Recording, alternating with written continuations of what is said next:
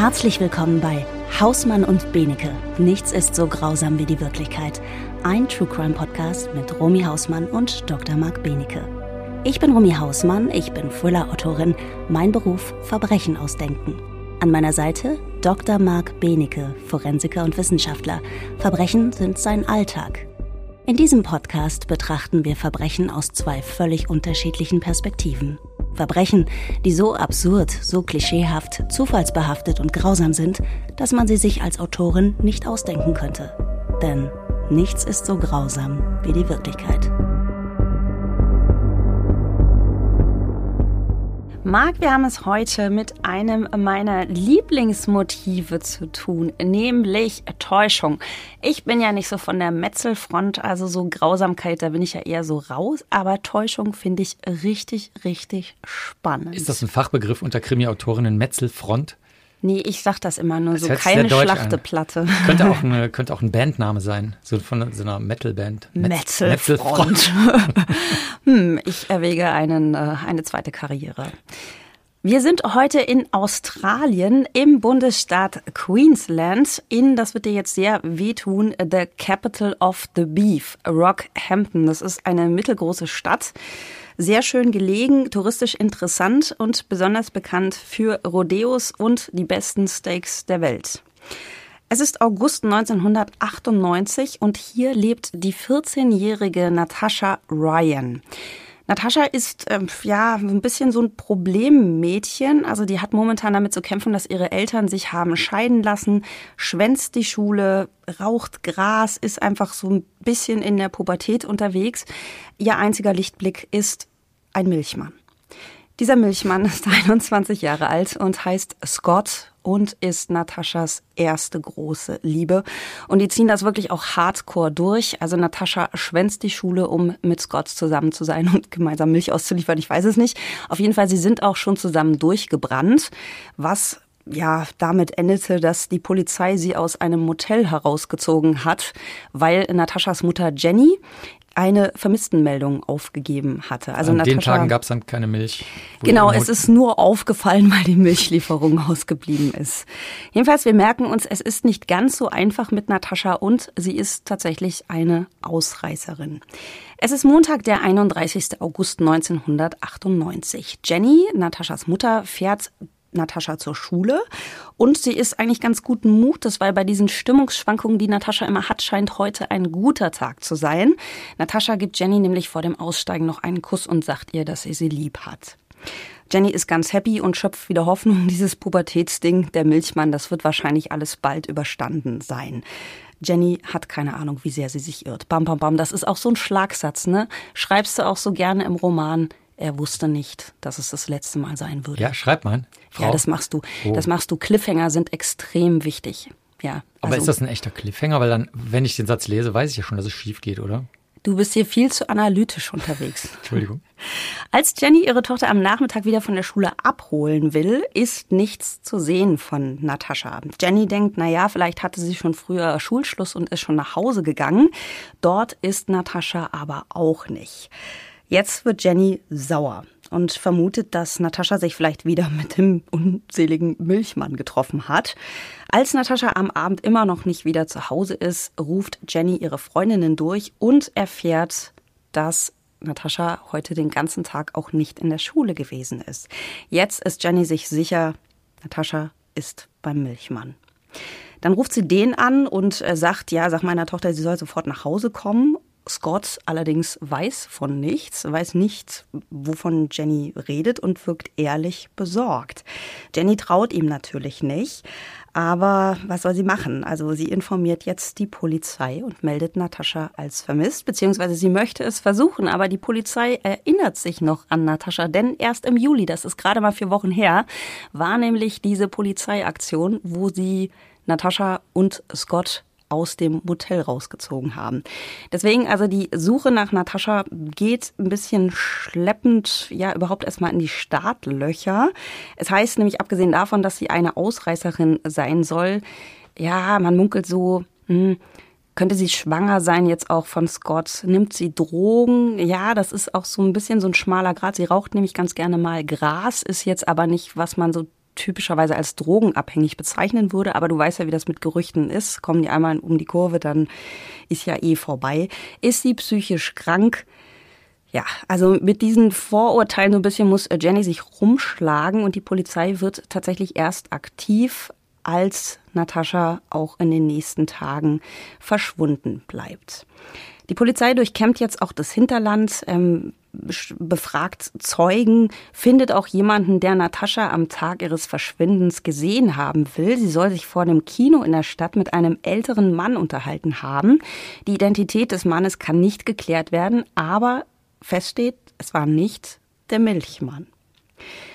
Es vergehen Tage, es vergehen Wochen, es vergehen Monate. Inzwischen ist es kurz vor Weihnachten und selbst Nataschas Familie muss sich langsam mit dem Gedanken auseinandersetzen, dass Natascha nicht einfach nur wieder abgehauen ist.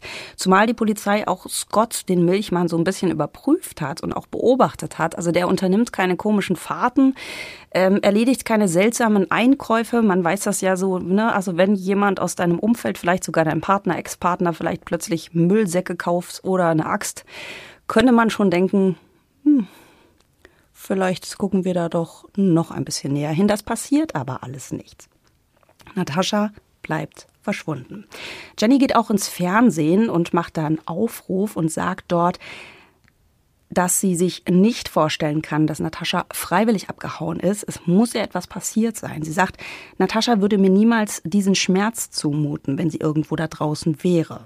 Überall hängen jetzt die Fotos von der zierlichen Teenagerin mit den braunen, schulterlangen Haaren und den großen, dunklen Augen. Überall in den Medien ist sie zu sehen, aber sie bleibt verschwunden. Niemand weiß, was mit Natasha Ryan passiert ist.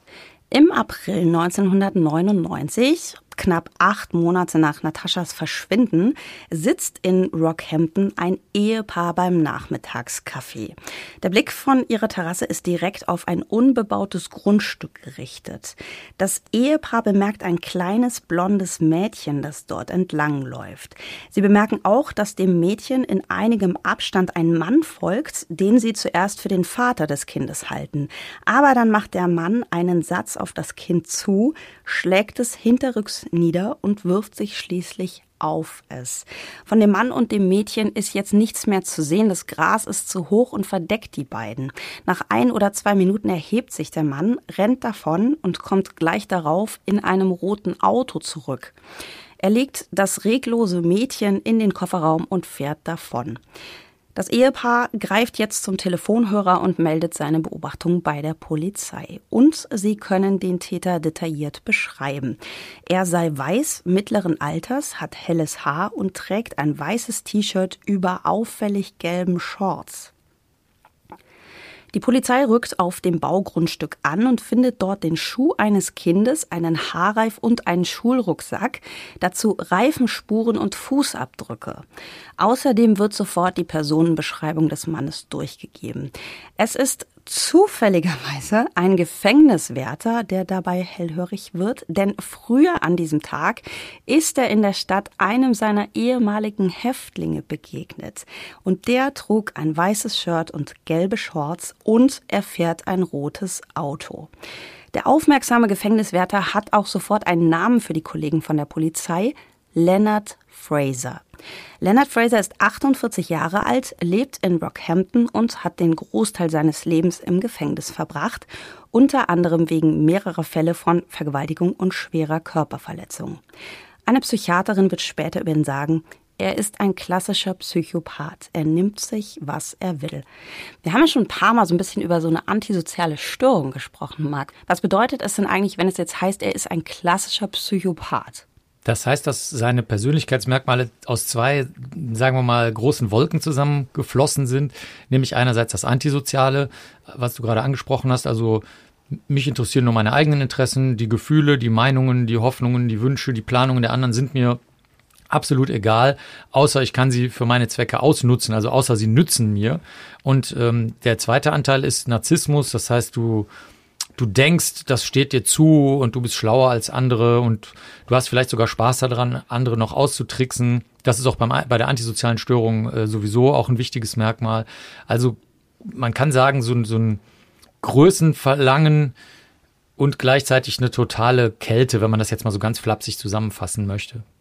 Wie weißt du, wie man das irgendwie feststellt? Also gibt es da irgendwie so eine Liste, wo es da verschiedene Punkte gibt mhm. und ich hake dann als Psychiaterin ab, was er meiner Meinung nach erfüllt oder wie, wie läuft das? Ja, das musst du sogar so machen. Es gibt äh, weltweit zwei ganz große Regelwerke. Das eine ist von der psychiatrischen Gesellschaft und das andere ist sozusagen für alle möglichen Krankheiten, also nicht nur für geistige Auffälligkeiten oder seelische oder nervliche.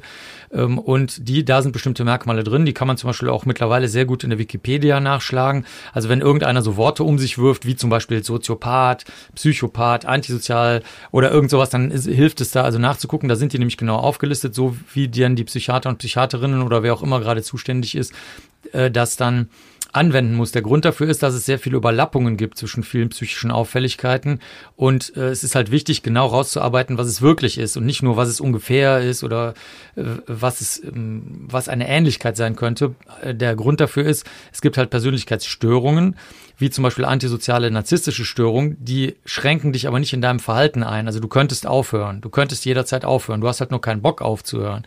Während es gibt echte psychische Erkrankungen, wie zum Beispiel Psychosen, da kannst du nicht aufhören, da kannst du dir nicht sagen, ich möchte das jetzt nicht, das geht dann nicht. Und das muss man eben ganz sauber auseinanderhalten und deswegen gibt es diese Merkmalsliste. Jetzt hat man ja auch immer so, vielleicht ist das auch so ein Bild, was man so als voller Autorin oder als Filmemacher irgendwie verbreitet. Also man hat immer so den Eindruck, dass Psychopathen so höchst intelligent sind. Stimmt das denn?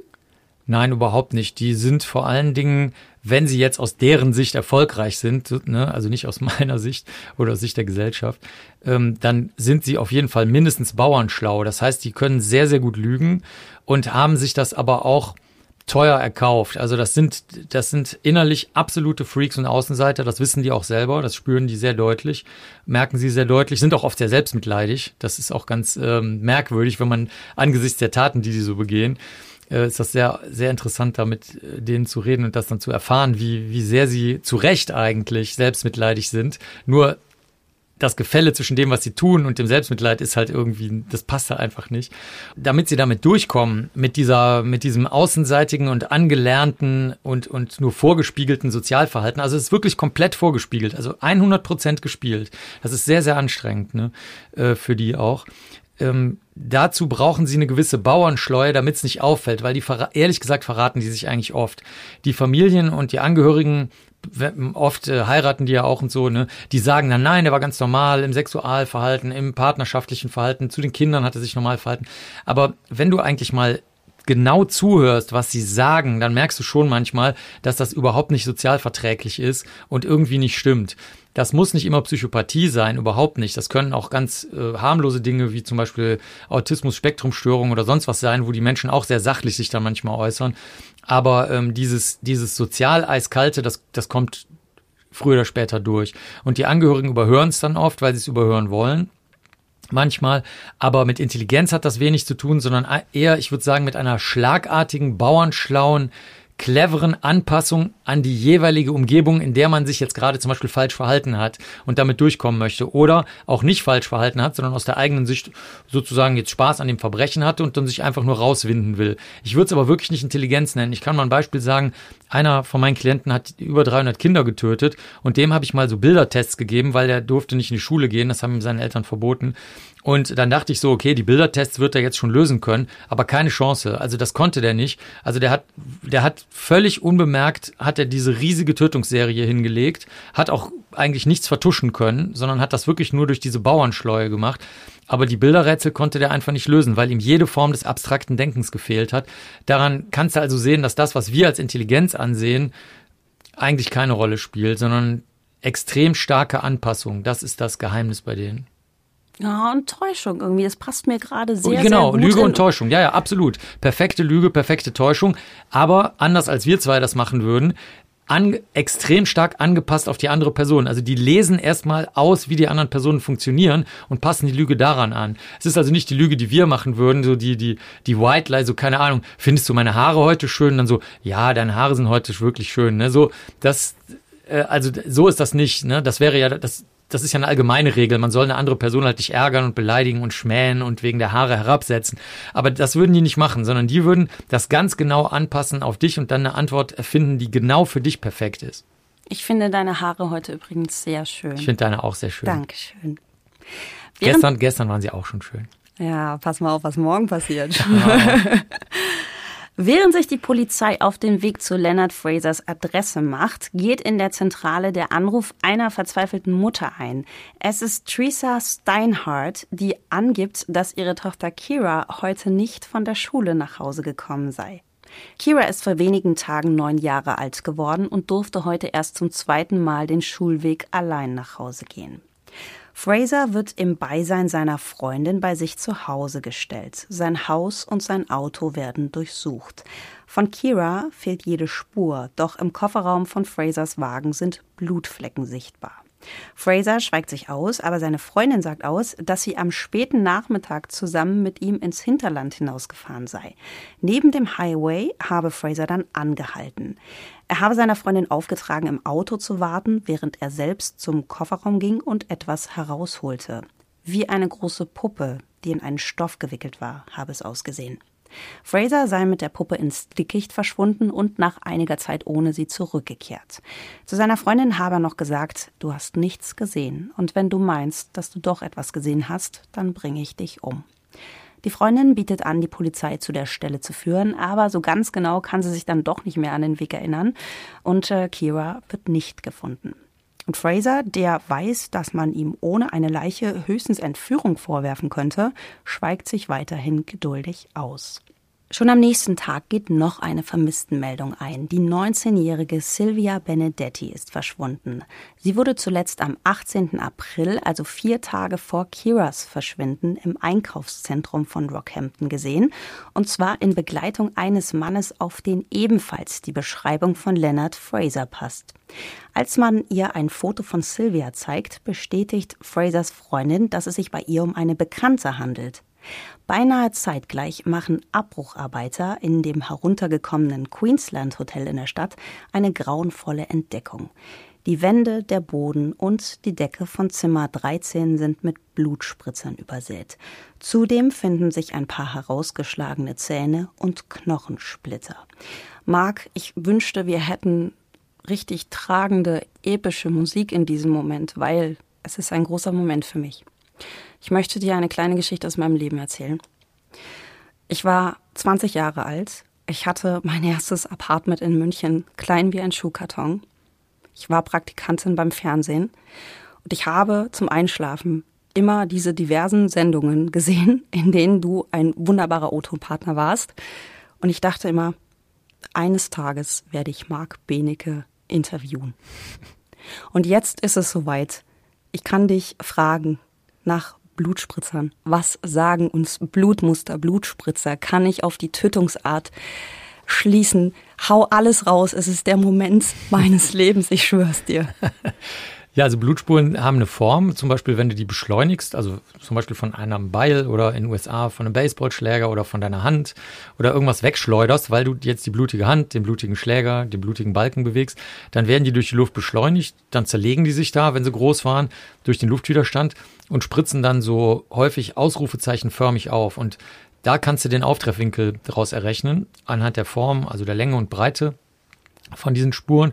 Und das wiederum kannst du in den Raum rein verlängern. Also diesen Auftreffwinkel, zum Beispiel mit einem Stück Tesafilm und Wollfäden, kannst du jetzt diesen Auftreffwinkel in den Raum richtig als Linie so reinlegen und da, wo sich die Wollfäden dann kreuzen, da ist dann eine der Blutungsquellen oder Abspritzquellen. Es muss auch keine Wunde sein, wie gesagt, kann auch eine, eine Waffe sein, von der das abgespritzt ist, während sie bewegt wurde. Und wenn du jetzt mehrere solche Spritzer hast, auch Tropfen, auch Schmierer, auch Kontaktspuren an der Wand, dann kriegst du so eine räumlich-zeitliche ähm, Vorstellung davon, wer wann wo wie geblutet hat. Kann auch der Täter sein. Die Täter und Täterinnen verletzen sich sehr oft bei Messerverletzungen, zum Beispiel an der Hand, weil sie, wenn sie mit dem Messer zum Beispiel auf den Wirbel kommen oder auf den Schädelknochen oder so, dann rutschen sie selber mit ihrer eigenen Hand in die Messerklinge rein, weil das Messer auf einmal stoppt. Dann fangen die auch an zu bluten. Das sind dann zum Beispiel oder fast immer so Tropfblutungen. Die sind dann nicht durch die Luft geschleudert, sondern das sind dann so Tropfen auf dem Boden. Da kannst du anhand des Randes der Blutspur zum Beispiel gucken, aus welcher Höhe der Tropfen abgetropft ist, weil je höher die, die Abtropfhöhe ist, umso mehr kleine Nasen oder Fingerchen hast du am Rand von der Blutspur. Also da gibt es unheimlich viele Merkmale, die du da zusammenpuzzeln kannst. Ist das, ich, was mich noch interessiert, also ich, also nach Blutspuren wirst du doch sehr, sehr oft gefragt, oder? Gibt es eigentlich so eine Frage, die dir immer gestellt wird, wo du sagst, also eigentlich, das ist die Standardfrage an mich, die muss ich immer beantworten. Ist die, ist es die nach Blutspuren oder was ist es? Äh, generell wird eigentlich am häufigsten nach, nach dem angeblich perfekten Mord gefragt. Das ist irgendwie so ein Ding in, der Menschheit. Also, dass das, ich denke, weil viele Leute so versteckte Gewaltfantasien haben und dann unter dem unter dem Deckmantel des Krimis und der und, und des Logikrätsels da einfach ihre Gewaltfantasien da loslassen und und dann so tun vor sich selbst, als ob es ja nur um dieses Rätsel geht oder um den perfekten Mord. Also das ist eigentlich so die häufigste Frage. Hm. Das hätte ich nicht gedacht.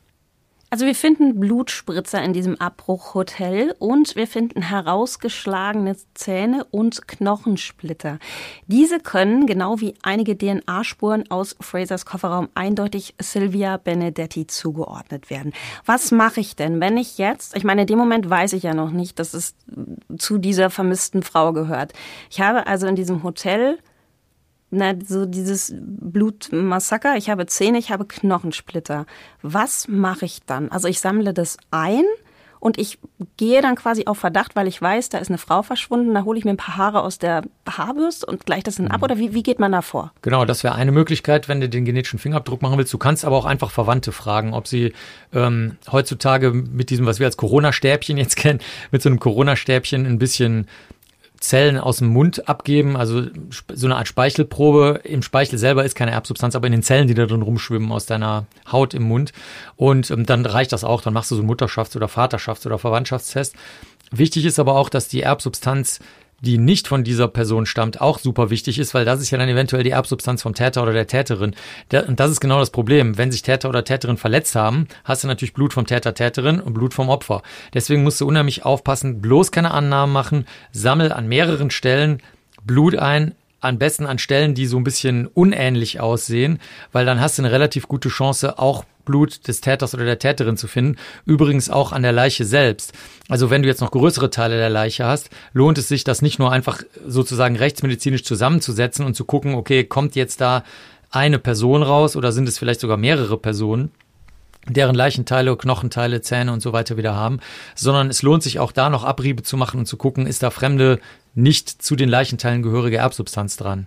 Aber wenn ich jetzt quasi Erbsubstanz von zwei Menschen am gleichen Fleck habe, ne, und es überlappt sich, ich kann die nicht trennen, oder? Das ist dann eine Soße, oder? Kommt drauf an. Du, zum Beispiel, wenn die Leiche noch relativ frisch ist, die kann ruhig auch zerstückelt sein, das ist kein Problem. Aber wenn die noch relativ frisch ist, könntest du ähm, zum Beispiel Hautzellen aus dem Speichel einer Person, wenn zum Beispiel bei einem Delikt äh, der Täter oder die Täterin so eine Art Küsse oder sowas der anderen Person da verabreicht, ähm, dann könntest du schon versuchen, das zu trennen von den Zellen der Person, die diese in vielen Anführungsstrichen Küsse erhalten hat, ähm, weil du könntest zum Beispiel vorsichtig erstmal mit einem feuchten Corona-stäbchenartigen Abriebtupfer da langreiben und dann würdest du hauptsächlich die Erbsubstanz von diesem Speichel aus diesem sozusagen Kuss bekommen oder aus dem Vaginal-Oral-Anal-Bereich, wenn da Spermien drin sind, dann kannst du die schon trennen, weil beispielsweise, du könntest zum Beispiel ähm, das durch Zentrifugieren trennen. Du kannst aber auch, wenn du genügend Erbsubstanz hast, die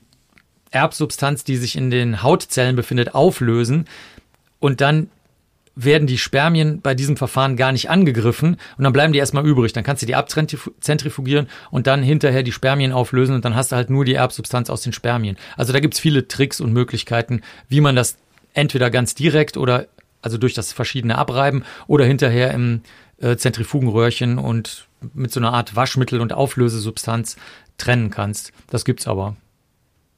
Ich glaube, das waren die Benefacts meines Lebens. Leonard Fraser scheint zu spüren, wie sich die Schlinge um seinen Hals jetzt enger zieht. Vor allem, weil relativ schnell festgestellt wird, dass aus seinem Bekanntenkreis in den letzten Monaten noch zwei weitere Frauen spurlos verschwunden sind. Ende Dezember die 39-jährige Julie Turner, mit der Fraser zusammengearbeitet hat, und im März die 36-jährige Beverly Lego, eine ehemalige Nachbarin von Leonard Fraser. Er äußert sich jetzt doch zu Kira. Er gesteht die Attacke auf die Neunjährige, aber daran, sie ermordet zu haben, kann er sich angeblich nicht erinnern. Er hat nämlich einen Blackout gehabt. Angeblich. Trotzdem weiß er, wo die Ermittler Kiras Leiche finden können. Die Kleine liegt etwa 60 Meter vom Highway entfernt unter einem Baum. Ihr nackter Körper ist mit Gras, Blättern und ihrer Schuluniform bedeckt. Ihre Kehle weist einen tiefen Schnitt auf. Im September 2000 wird Leonard Fraser vor Gericht gestellt und wegen Entführung und Mordes an Kira Steinhardt zu lebenslanger Haft verurteilt. Im Gefängnis freundet er sich mit einem Mithäftling an und äußert sich demgegenüber zu vier weiteren Morden. Julie Turner, Beverly Lego, Sylvia Benedetti und Natasha Bryan. Der Mithäftling meldet seine Gespräche mit Fraser den Ermittlern, die Fraser daraufhin einen Deal vorschlagen. Wenn er seine Aussagen ihnen gegenüber wiederholt und vor allem preisgibt, wo sich die Leichen der Frauen befinden, sorgen sie für mehr Sicherheit im Gefängnis. Denn als Kindermörder, er hat ja Kira umgebracht, ja, geht's Fraser dort nicht so richtig gut. Ne?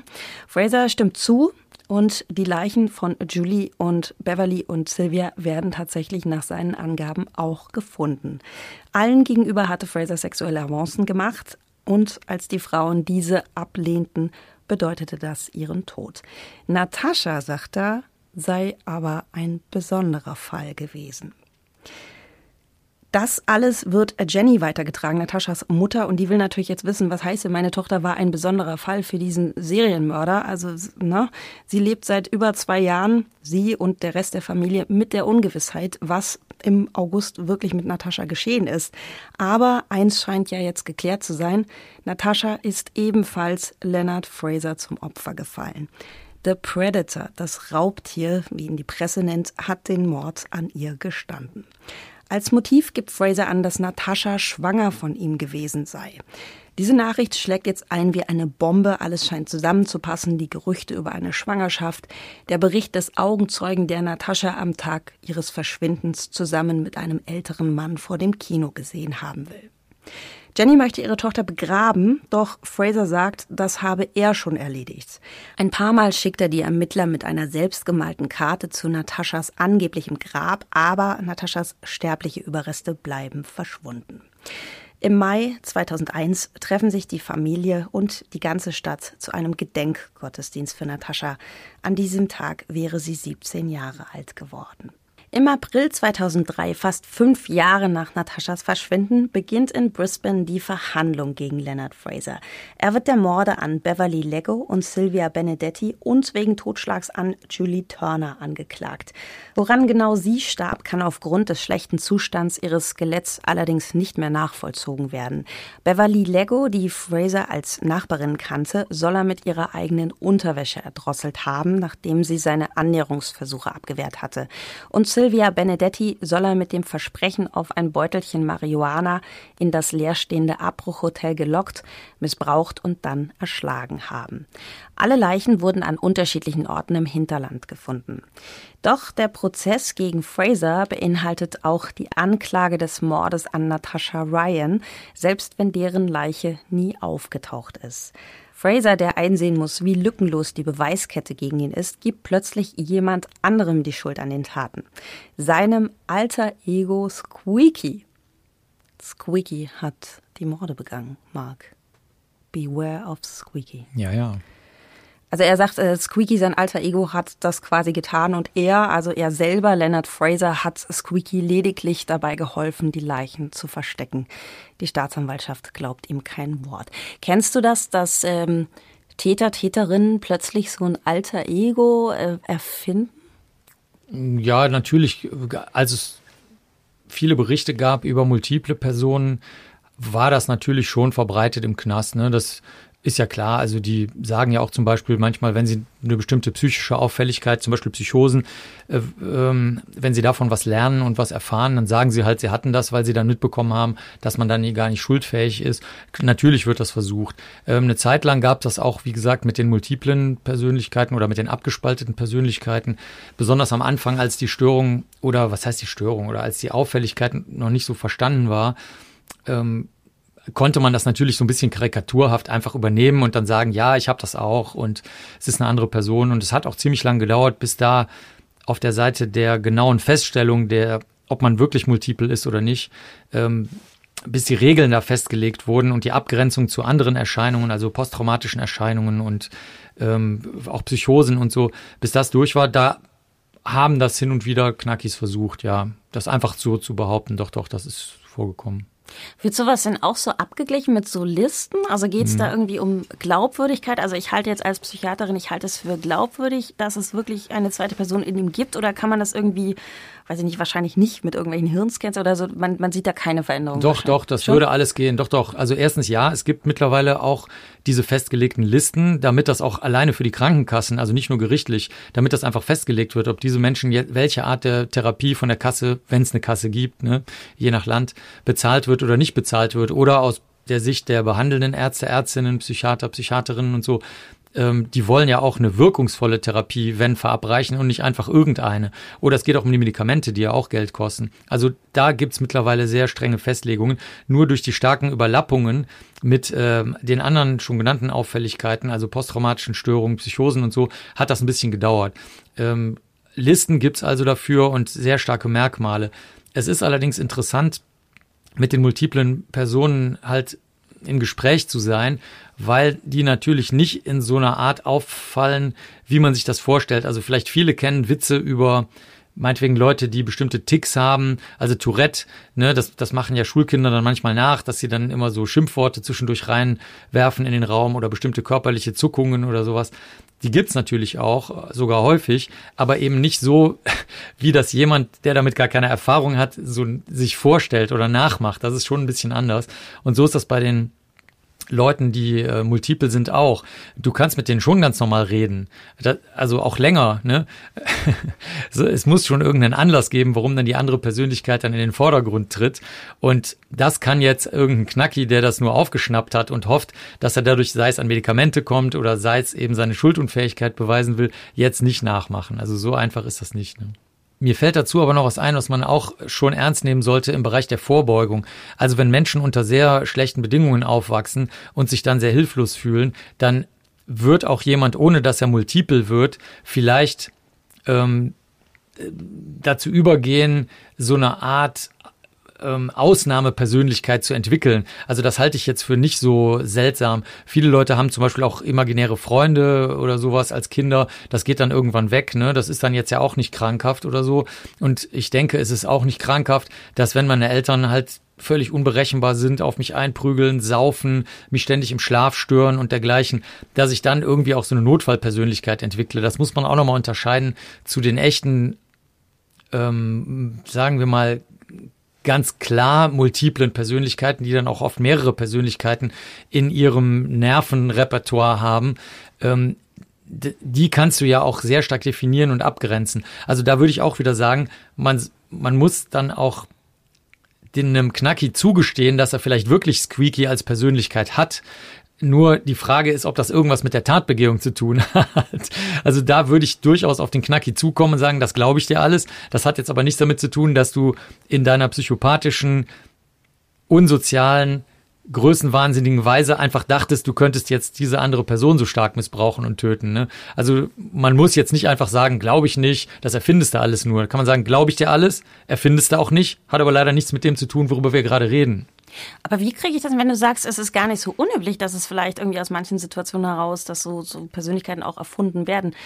A, weiß ich das, dass das erfunden ist? Und B, wie merke ich denn den Unterschied? Ja, eigentlich durch lange Gespräche mit der Person. Also das hängt natürlich davon ab, welche, worum es jetzt geht, um eine Therapie, um eine diagnostische Feststellung vor Gericht, im Freundeskreis. Also das, da würdest du das natürlich immer völlig unterschiedlich machen. Also Freunden und Freundinnen würde ich jetzt ja nicht raten, okay, provoziere einfach mal, dass die multiple Person jetzt mal in eine der anderen Persönlichkeiten oder Personen übergeht, ne? Weil wenn ich jetzt eine Party habe und einfach nur ein bisschen quatschen und irgendwas trinken oder einen Film gucken und Chips essen will, welchen Sinn soll das dann haben, dass ich da jetzt sozusagen den Beweis antrete, dass mein Freund oder meine Freundin wirklich multiple ist und das dann herausfordere? Ne? Dann würde ich ja als Freund oder Freundin das genaue Gegenteil machen und sagen, okay, jetzt bist du in einer Persönlichkeit oder Person, in der du dich gerade gut fühlst, wir auch, dann essen wir jetzt weiter Chips und gucken weiter den Film. Was soll das jetzt?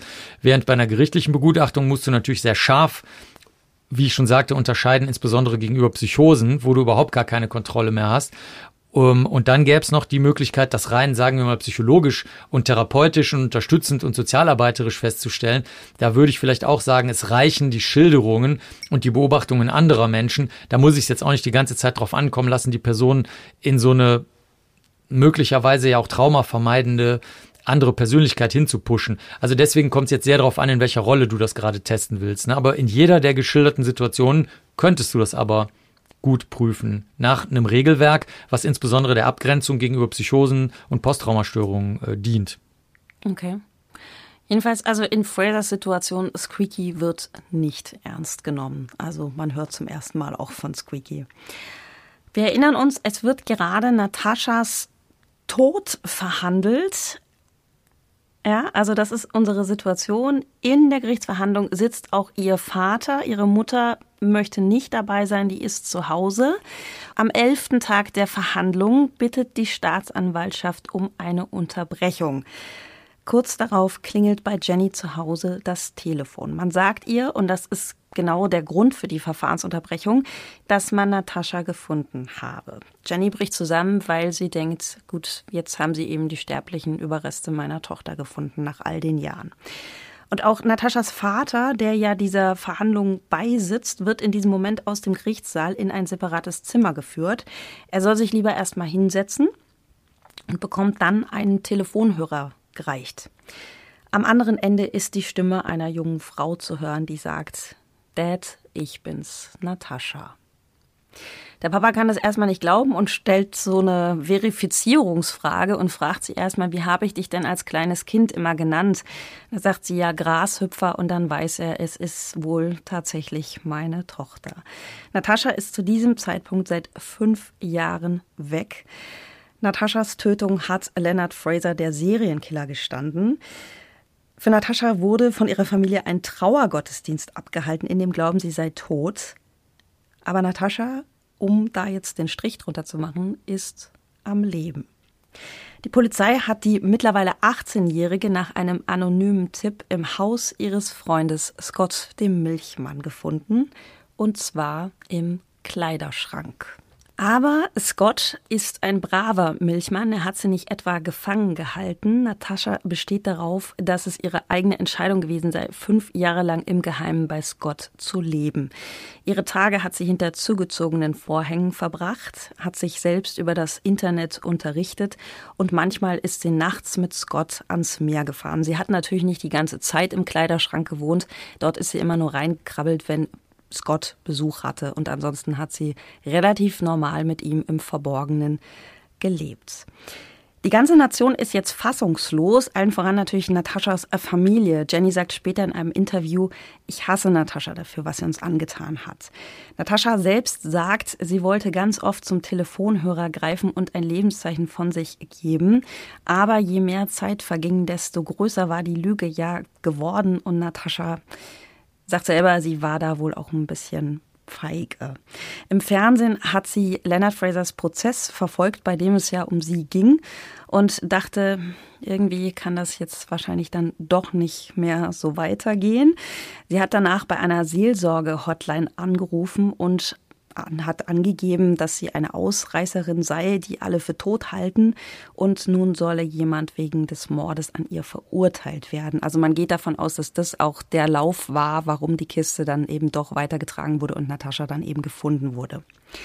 Das Medieninteresse ist jetzt überwältigend. Nataschas Geschichte ist ja also einfach unglaublich. Ne? Man stürzt sich jetzt auch auf diese Tatsache, dass sie da im Schrank saß, wenn Besuch kam.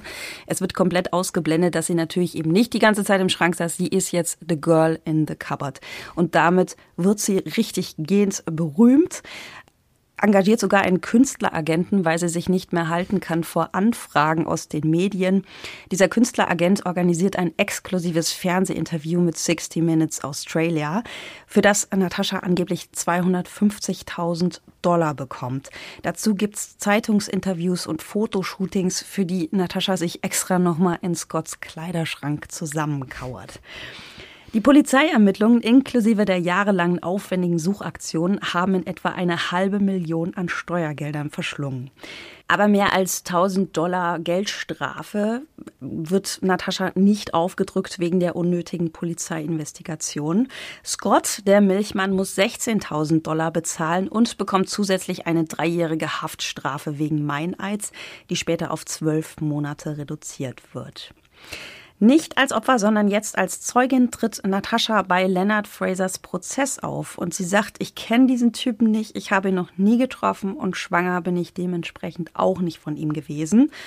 Also weder von Leonard Fraser noch von Scott, also das hat jetzt gar nichts mit ihrem Abhauen zu tun gehabt und ähm, sie kann sich auch nicht erklären, warum Fraser diesen Mord an ihr gestanden hat. Für die Morde an Julie, Beverly und Sylvia wird Fraser zu drei jeweils lebenslänglichen Haftstrafen verurteilt. Am 1. Januar 2007, knapp vier Jahre nach dem Prozess, stirbt er im Alter von 55 Jahren an den Folgen eines Herzinfarkts. Natascha und Scott heiraten im September 2008. Jetzt ist sie 24 und er 31. Die Hochzeitsfotos verkaufen sich für ungefähr 200.000 Dollar an eine Frauenzeitschrift. Sie ziehen von Rockhampton weg, bekommen Kinder und meiden seitdem die Öffentlichkeit. Ja, das Verhältnis zu ihrer Familie ist wohl ein bisschen schwierig. Ihre Mutter hat ihr verziehen, aber das bleibt natürlich, wenn du jahrelang dein Kind für tot hältst und die sitzt in Wahrheit beim Milchmann im Schrank. Das macht natürlich auch was mit einer Beziehung, denke ich mal, ne? Ja, die Beziehung war vielleicht vorher schon nicht so gut, ne? Aber die Sache hat es wahrscheinlich auch nicht besser gemacht.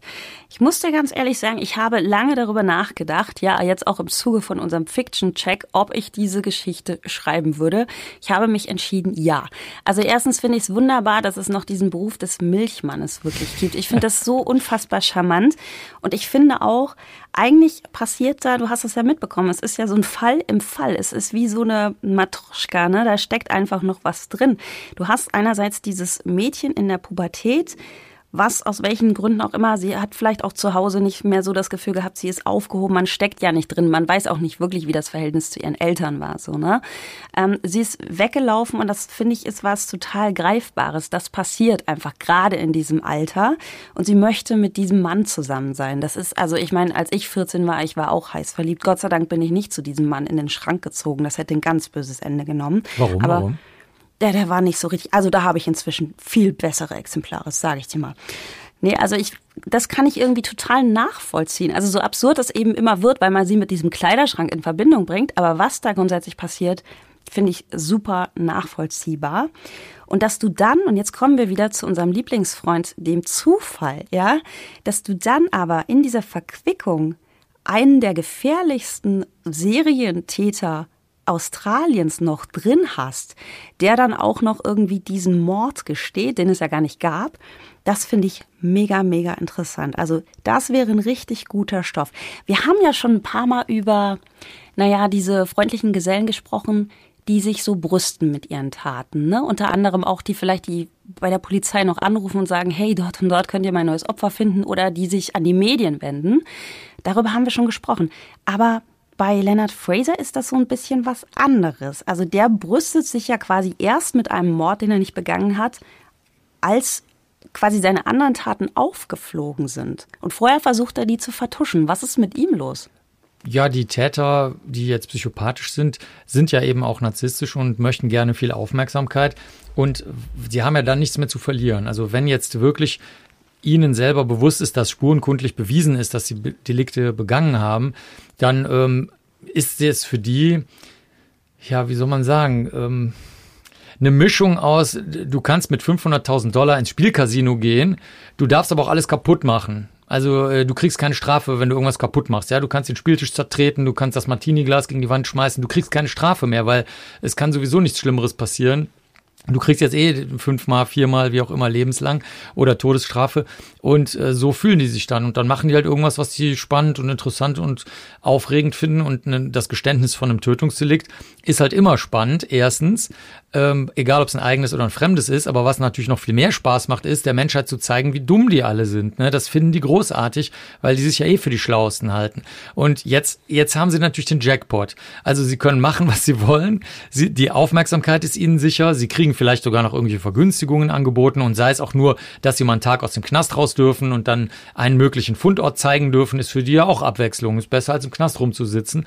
Und ähm, so äh, jonglieren die dann halt damit, mit dieser, mit dieser straflosen Freude, die sie da empfinden, auf Kosten der ganzen Menschen, die dann auch noch aufmerksam, entsetzt oder sonst wie ihnen zugewendet sind auf einmal. Also das ist für die Psychopathen ist das einfach sehr unterhaltsam.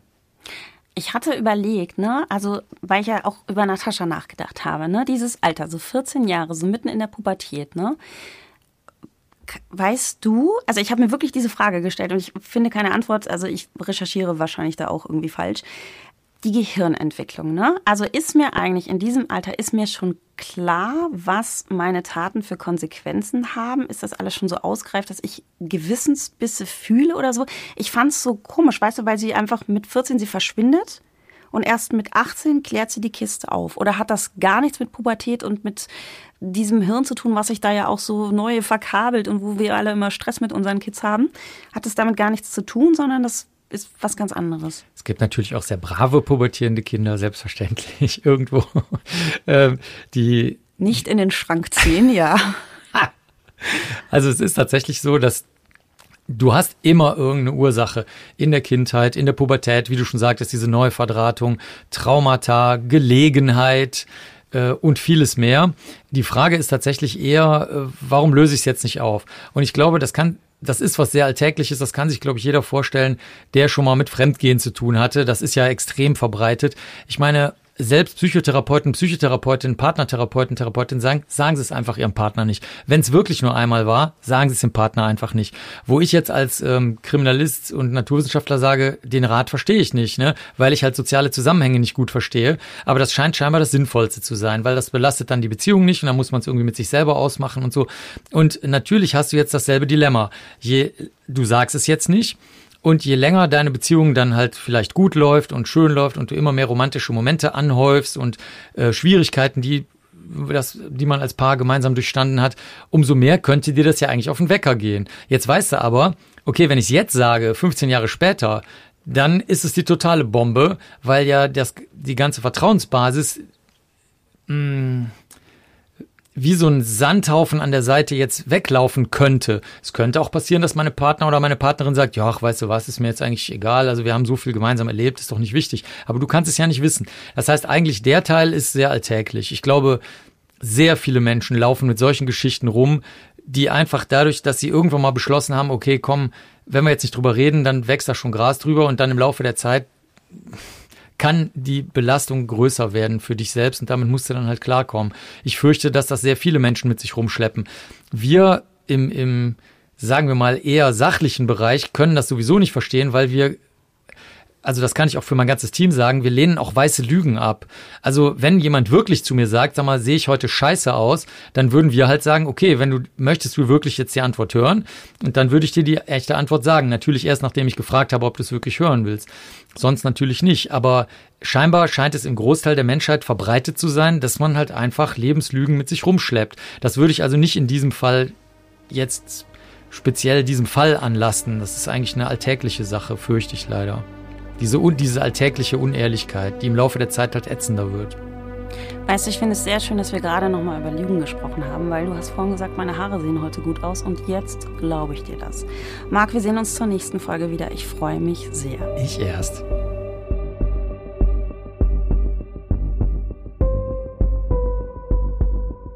Das war Hausmann und Benecke, ein True Crime Podcast mit Romy Hausmann und Dr. Marc Benecke.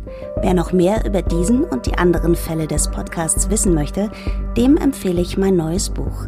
True Crime, der Abgrund in dir, was den Menschen zum Mörder macht. An dieser Stelle bedanken wir uns für euer Zuhören. Ihr könnt diesen Podcast auch abonnieren. Hausmann und Benecke ist überall zu finden, wo es Podcasts gibt.